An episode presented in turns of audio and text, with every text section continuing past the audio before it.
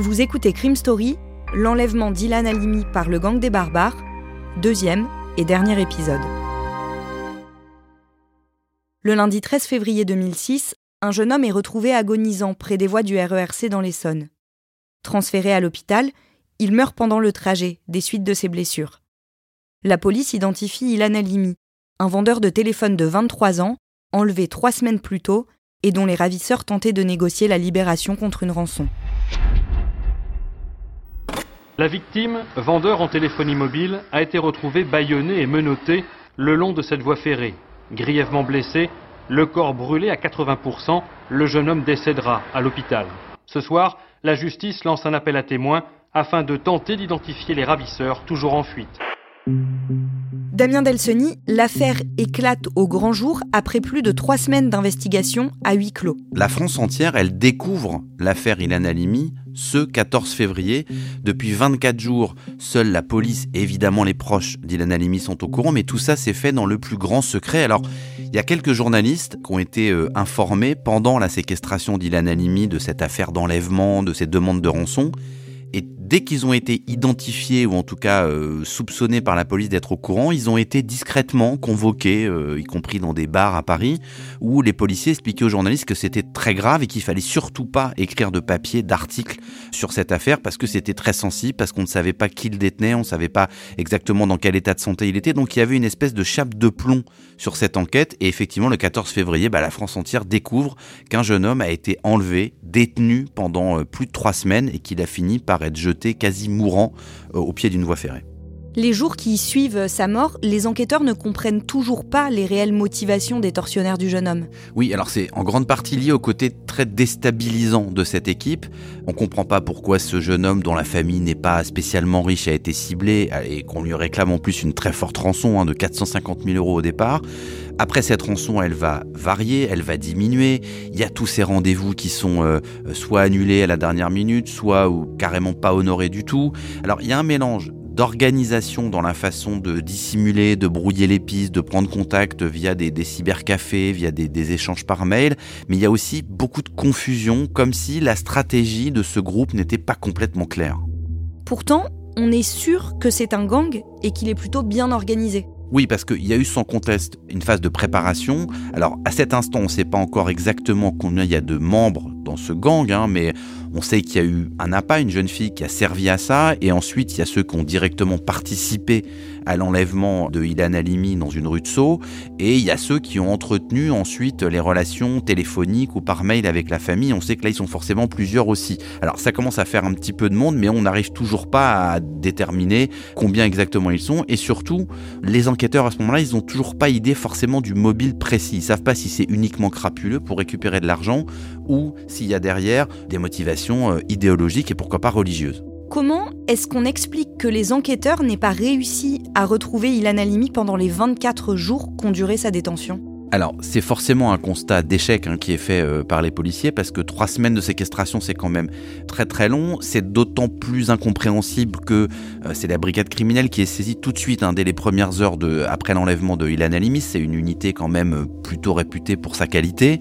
En fait, on a l'impression que tout au long de cette enquête, les policiers ont toujours eu un ou deux temps de retard sur les ravisseurs. Alors, c'est lié en partie, il faut se replacer dans le contexte de l'époque en 2006, à l'utilisation par ce gang de notamment des mails et des cybercafés.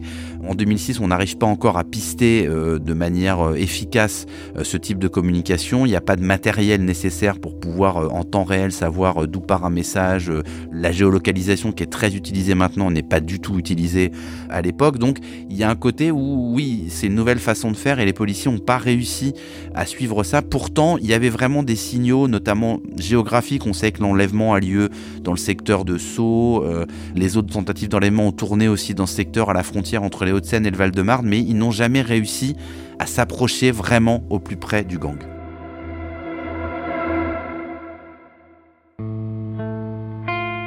Le jeudi 16 février, l'enquête s'accélère.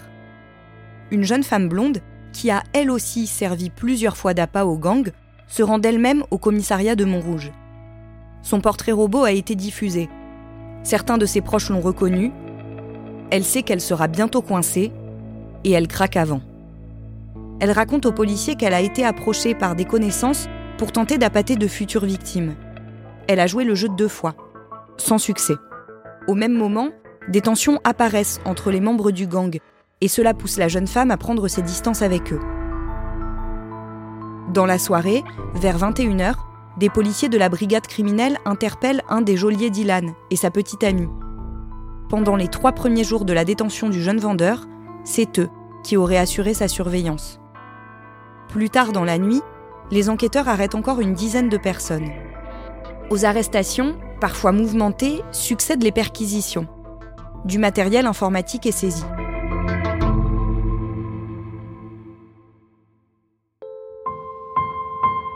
Vendredi 17 février, à 11h du matin, plusieurs centaines de personnes se sont donné rendez-vous au cimetière parisien de Pantin en Seine-Saint-Denis. Le visage grave, elles attendent le cercueil d'Ilan Halimi. Les hommes portent des kippas, des chapeaux ou des casquettes. Ils égrènent des prières en hébreu. La foule n'arrête pas de grossir.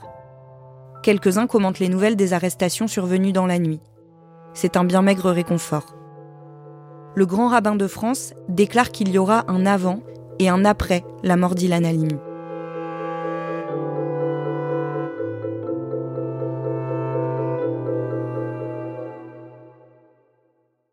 Damien, comment réagit la communauté juive? Alors, elle est évidemment, on s'imagine, très choquée parce qu'elle découvre aussi en même temps que tout le monde les détails de cette histoire, c'est-à-dire cette durée euh, très longue, ces, 24 jours, euh, la, barbarie absolue des conditions de détention d'Ilan Halimi, et que surtout, ce gang, avant Ilan Halimi, il a visé d'autres personnes, pour la plupart de confession juive, qui ont elles aussi été approchées qui ont sans doute échappé à la mort. Pendant que l'enterrement d'Ilan Halimi a lieu, la police investit l'appartement où il a été détenu. Oui, ils ont fini par le trouver, cet appartement. Alors, il est à, Bagneux, hein, tout proche banlieue parisienne, dans les Hauts-de-Seine. En fait, Ilan Halimi, il a été séquestré dans deux endroits différents, quasiment dans le même immeuble, en tout cas dans la même barre d'immeubles de la cité de la Pierre Plate. Alors, la Pierre Plate, c'est un ensemble assez typique hein, de banlieue, avec ses barres d'immeubles. Il y a 4000 habitants de Bagneux qui vivent dans ce quartier, et c'est au numéro 1 de la rue Serge Prokofiev que Ilan a d'abord été conduit dans l'appartement 133 au troisième étage. Ça, c'est le soir où il est enlevé. Hein. Il est emmené, on rappelle, dans un coffre de voiture. On l'emmène dans cet appartement du troisième étage. C'est un trois pièces euh, qui vient en fait d'être libéré par les précédents locataires. Et en fait, les ravisseurs, ils ont, euh, bah, ils ont donné un billet au gardien de l'immeuble. Ils lui ont donné 1500 euros, une sorte de commission pour que le gardien leur donne les clés. Alors, on ne sait pas exactement si le gardien savait précisément ce qui allait se passer dans cet appartement, mais en tout cas, il a fermé les yeux, il a, il a sous-loué en quelque sorte cet appartement. Et c'est là que Ilan va être enfermé dans une chambre qui se situe au fond de l'appartement.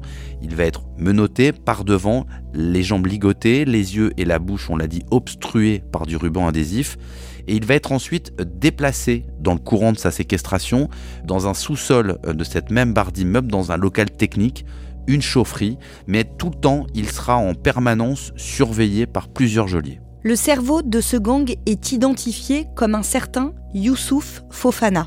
Oui, il est identifié, mais au moment où on l'identifie, on s'aperçoit aussi qu'il est en fuite, qu'il est plus en France, qu'il est sans doute parti avec une jeune femme qui a d'ailleurs pu servir d'appât euh, pour, d'autres affaires.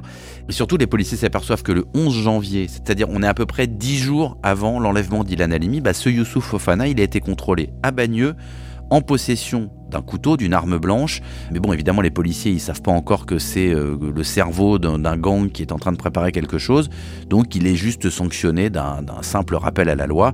Évidemment, a posteriori, ça apparaît comme un gros raté quand même dans le, dans le suivi et dans l'enquête. D'autant que euh, la photo qui est prise à cette occasion, quand il est contrôlé avec ce couteau, bah, il porte le, même suite de cette fameuse marque pas très connue euh, qu'il portera le jour où il va dans ce cybercafé où il est photographié par la caméra de vidéosurveillance. Donc comme on l'a raté en janvier et comme là on sait qu'il est en fuite, ben, le juge d'instruction décide d'éditer un mandat d'arrêt international pour le traquer où qu'il soit sur le globe. En poursuivant les interrogatoires des gardés à vue, les enquêteurs en apprennent un peu plus sur le calvaire qu'a subi Ilan Halimi. Impossible de comprendre pourquoi Ilan, le vendeur parisien de 23 ans, a été abandonné, mourant, près de la voie ferrée de Sainte-Geneviève-des-Bois mais l'ensemble des déclarations leur apprennent que plusieurs individus ont infligé des sévices à Ilan. Les agresseurs ont même défilé dans le petit studio où il a été retenu. Les enquêteurs n'osent qualifier cela de jeu, mais c'est l'idée. Le dimanche 19 février, pour la première fois, les policiers parlent de la piste antisémite. Les membres du gang des barbares recherchaient principalement des personnes de confession juive, parce qu'elles étaient censées, dans leur esprit, être riches. Dans la soirée du mercredi 22 février, la police ivoirienne apprend que Youssouf Fofana pourrait se trouver en Côte d'Ivoire, dans une résidence de la capitale économique du pays, Abidjan. Ils mettent en place un barrage routier. Dans la nuit, le chef présumé du gang des barbares est arrêté, sans opposer de résistance. Il reconnaît rapidement son implication dans l'enlèvement d'Ilan Halimi, mais nie toute responsabilité dans sa mort. En France, c'est un soulagement. Le Premier ministre, Dominique de Villepin, déclare que Youssouf Fofana doit être rapatrié dans les prochaines heures. Dans ce drame odieux, il est important que la justice puisse être rendue très rapidement, ajoute-t-il. Damien, ce n'est pas une surprise qu'on retrouve Youssouf Fofana en Côte d'Ivoire. Pas vraiment, d'abord parce que lui, il est d'origine ivoirienne et surtout, rappelez-vous, il y a eu un coup de fil qui a été passé au début de la séquestration d'Ilan Halimi qui provenait d'un téléphone portable qui émettait depuis la Côte d'Ivoire. Donc le lien entre d'éventuels ravisseurs à la Côte d'Ivoire, il était connu par les policiers dès le début de l'enquête. Donc c'est pas une surprise qu'on arrive dans ce pays. Donc là, on sait, grâce à la direction de la surveillance du territoire, la DST, que Youssouf Fofana est arrivé le mercredi 15 février en Côte d'Ivoire par un vol Air France, c'est-à-dire que là on est deux jours après la découverte d'Ilan Halimi, c'est-à-dire que dès que Ilan Halimi a été abandonné mourant au bord de cette voie ferrée, bah Youssouf Fofana il prend l'avion pour partir à Abidjan. Mais ce que les enquêteurs découvrent, c'est qu'en fait, pendant la détention d'Ilan Halimi, qui était lui enfermé dans son appartement à Bagneux, Youssouf Fofana, il a fait des allers-retours entre la France et la Côte d'Ivoire. Alors il n'y a pas d'explication tout à fait rationnelle à ça, parce qu'on se demande comment le chef d'un gang qui est en train de gérer une séquestration et des demandes de rançon fait à faire des allers-retours entre Paris et Abidjan. Alors en réalité, c'est sans doute aussi parce qu'il souhaitait peut-être brouiller les pistes, ou en tout cas prendre de la distance avec les faits. Donc une fois qu'il est arrêté euh, par les policiers ivoiriens à Abidjan, il y a un mandat d'arrêt international, ça va prendre quelques jours et en fait il va revenir, il va être rapatrié en France le 4 mars. Non seulement la police française n'a pas retrouvé Ilan Halimi vivant, mais en plus elle a laissé s'enfuir le cerveau de cette affaire. Comment justifie-t-elle cet énorme échec? Alors les policiers vont essayer de se justifier. Ils sont d'ailleurs, y compris critiqués par la propre mère d'Ilan Halimi qui considère que le travail n'a pas été bien fait. Euh, on leur demande des comptes. On leur dit mais pourquoi vous n'avez pas médiatisé l'enlèvement? Pourquoi vous n'avez pas diffusé les portraits robots qui étaient à votre disposition? Alors c'est toujours facile hein, de refaire les enquêtes euh, après coup, euh, une fois que tout a été dit ou fait. Les policiers ils comprennent, ils admettent ces critiques et en même temps ils estiment eux toujours que le risque était trop important de médiatiser l'affaire, de des informations, des portraits robots, que dans le cadre d'un enlèvement comme celui-là, euh, non pas d'un enfant mais d'un jeune adulte, avec une demande de rançon, avec des ravisseurs qui étaient, qui semblaient nerveux, qui changeaient beaucoup de pieds, qui changeaient beaucoup d'avis, il était préférable, selon eux, de garder un secret total à la fois sur les tractations et sur l'existence même de cet enlèvement. Le 5 mars 2006, la circonstance aggravante d'antisémitisme est retenue par les juges d'instruction chargés du dossier. Le procès des 27 accusés, 18 hommes et 9 femmes, s'ouvre trois ans plus tard, le mercredi 29 avril 2009, devant la Cour d'assises spéciale pour mineurs de Paris. La plupart d'entre eux sont accusés d'enlèvement et séquestration en bande organisée, actes de torture et de barbarie et assassinat. Pour sept d'entre eux, en plus, la circonstance aggravante d'antisémitisme est retenue. Fofana et 26 de ses complices présumés vont comparaître devant la cour d'assises des mineurs. Un procès à huis clos car la jeune fille, qui a tenu le rôle d'appât, n'avait pas 18 ans. Sur le banc, il y a Emma, une Iranienne de 17 ans, charmeuse et sans repère, recrutée par Youssouf Fofana. C'est la jeune fille qui a servi d'appât pour piéger Ilan Halimi. La jeune fille est arrivée en France à l'âge de 11 ans, en 1998. Sa mère, infirmière, est une réfugiée politique. Son père, lui, est mort dans un accident de la route en Iran. Emma est instable et immature. Avant ses 15 ans, elle a déjà tenté de se suicider à plusieurs reprises. Scolarisée au lycée de Thiers, dans le Val-de-Marne, elle serait devenue, peu de temps avant l'enlèvement d'Ilan, la maîtresse de plusieurs voyous du gang des barbares. Quand Youssouf Fofana la dépose devant le magasin où travaille Ilan Halimi le 17 janvier 2006, il lui dit je veux prendre un des juifs en otage car les juifs sont solidaires entre eux et ils paieront.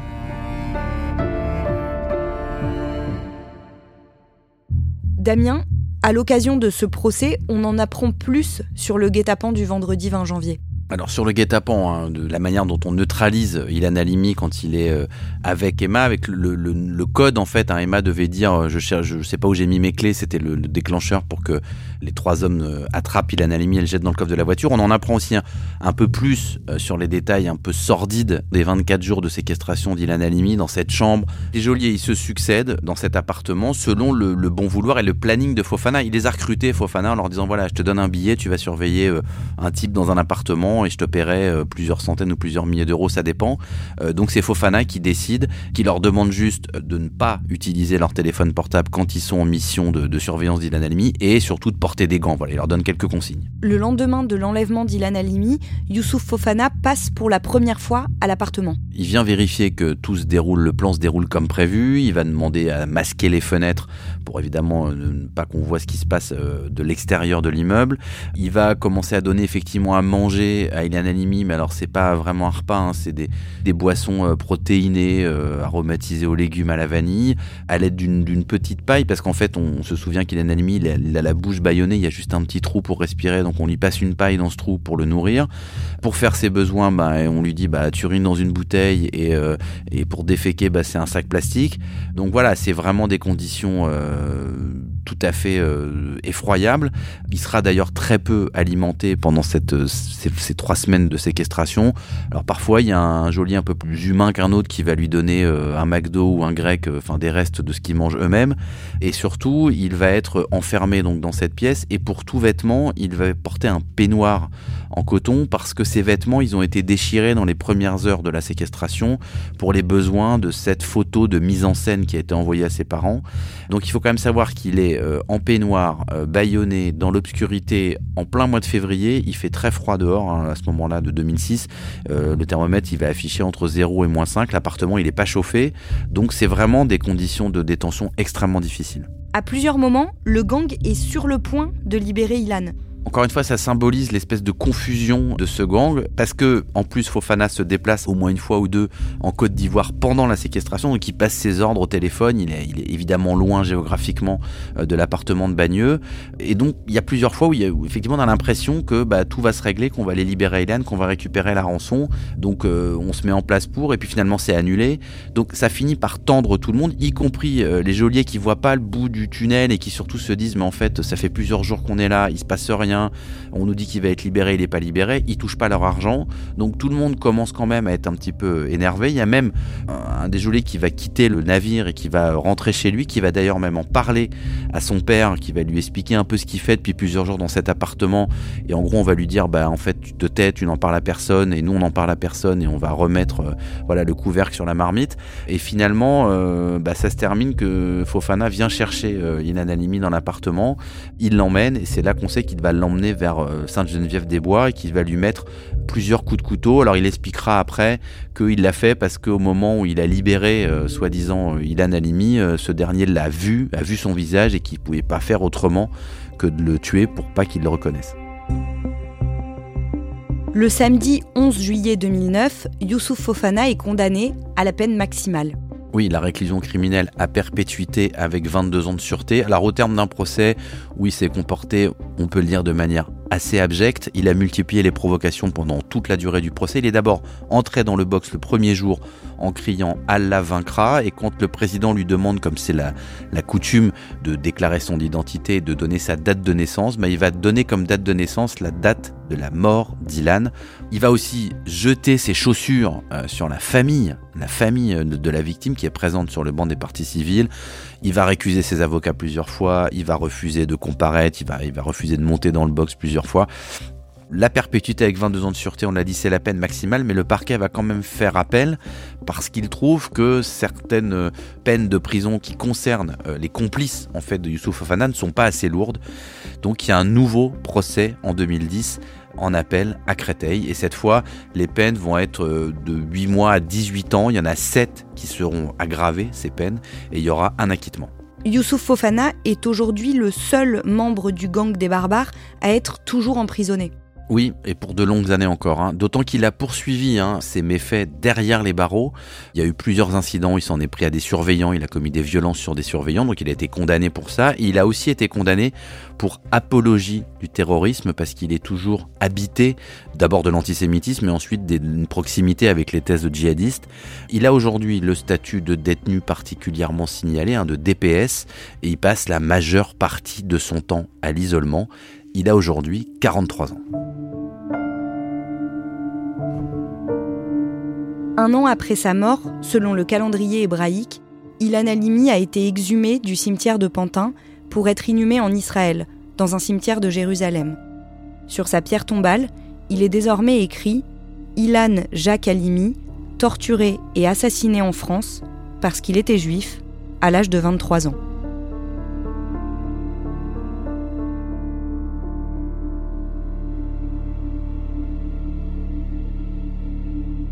Vous venez d'écouter Crime Story, le podcast fait divers du Parisien, avec à la production Barbara Gouy, Thibault Lambert et Raphaël Pueyo, à la réalisation Pierre Chaffanjon et à la rédaction en chef Jules Lavie. Un épisode raconté avec Damien Delseny et un podcast à retrouver chaque samedi sur le site leparisien.fr et sur toutes les plateformes d'écoute. Si vous aimez Crime Story, vous pouvez nous le dire en nous laissant des commentaires ou des petites étoiles.